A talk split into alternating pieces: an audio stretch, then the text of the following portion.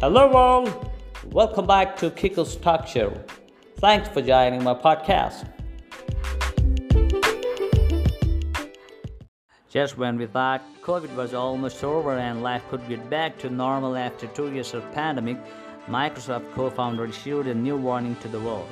Gates has warned that there could still be a variant even more transmissive and even more fatal than the Delta and Omicron variants.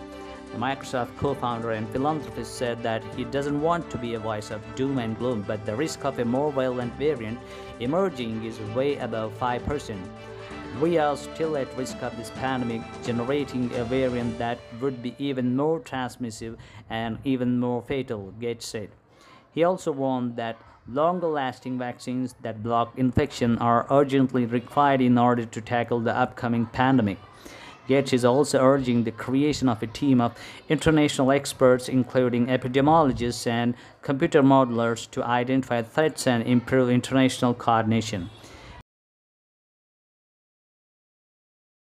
He is also calling for a global epidemic response team managed by the World Health Organization to make extra investment in order to tackle the situation much in advance.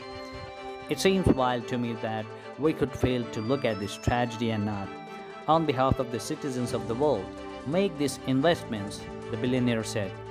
Gates has been warning about a pandemic for the last several years. During a TED talk in 2015, he talked about the threat of supervirus Gates has also written a book called How to Prevent the Next Pandemic, which talks about lessons learned from the pandemic and how to prevent the next one.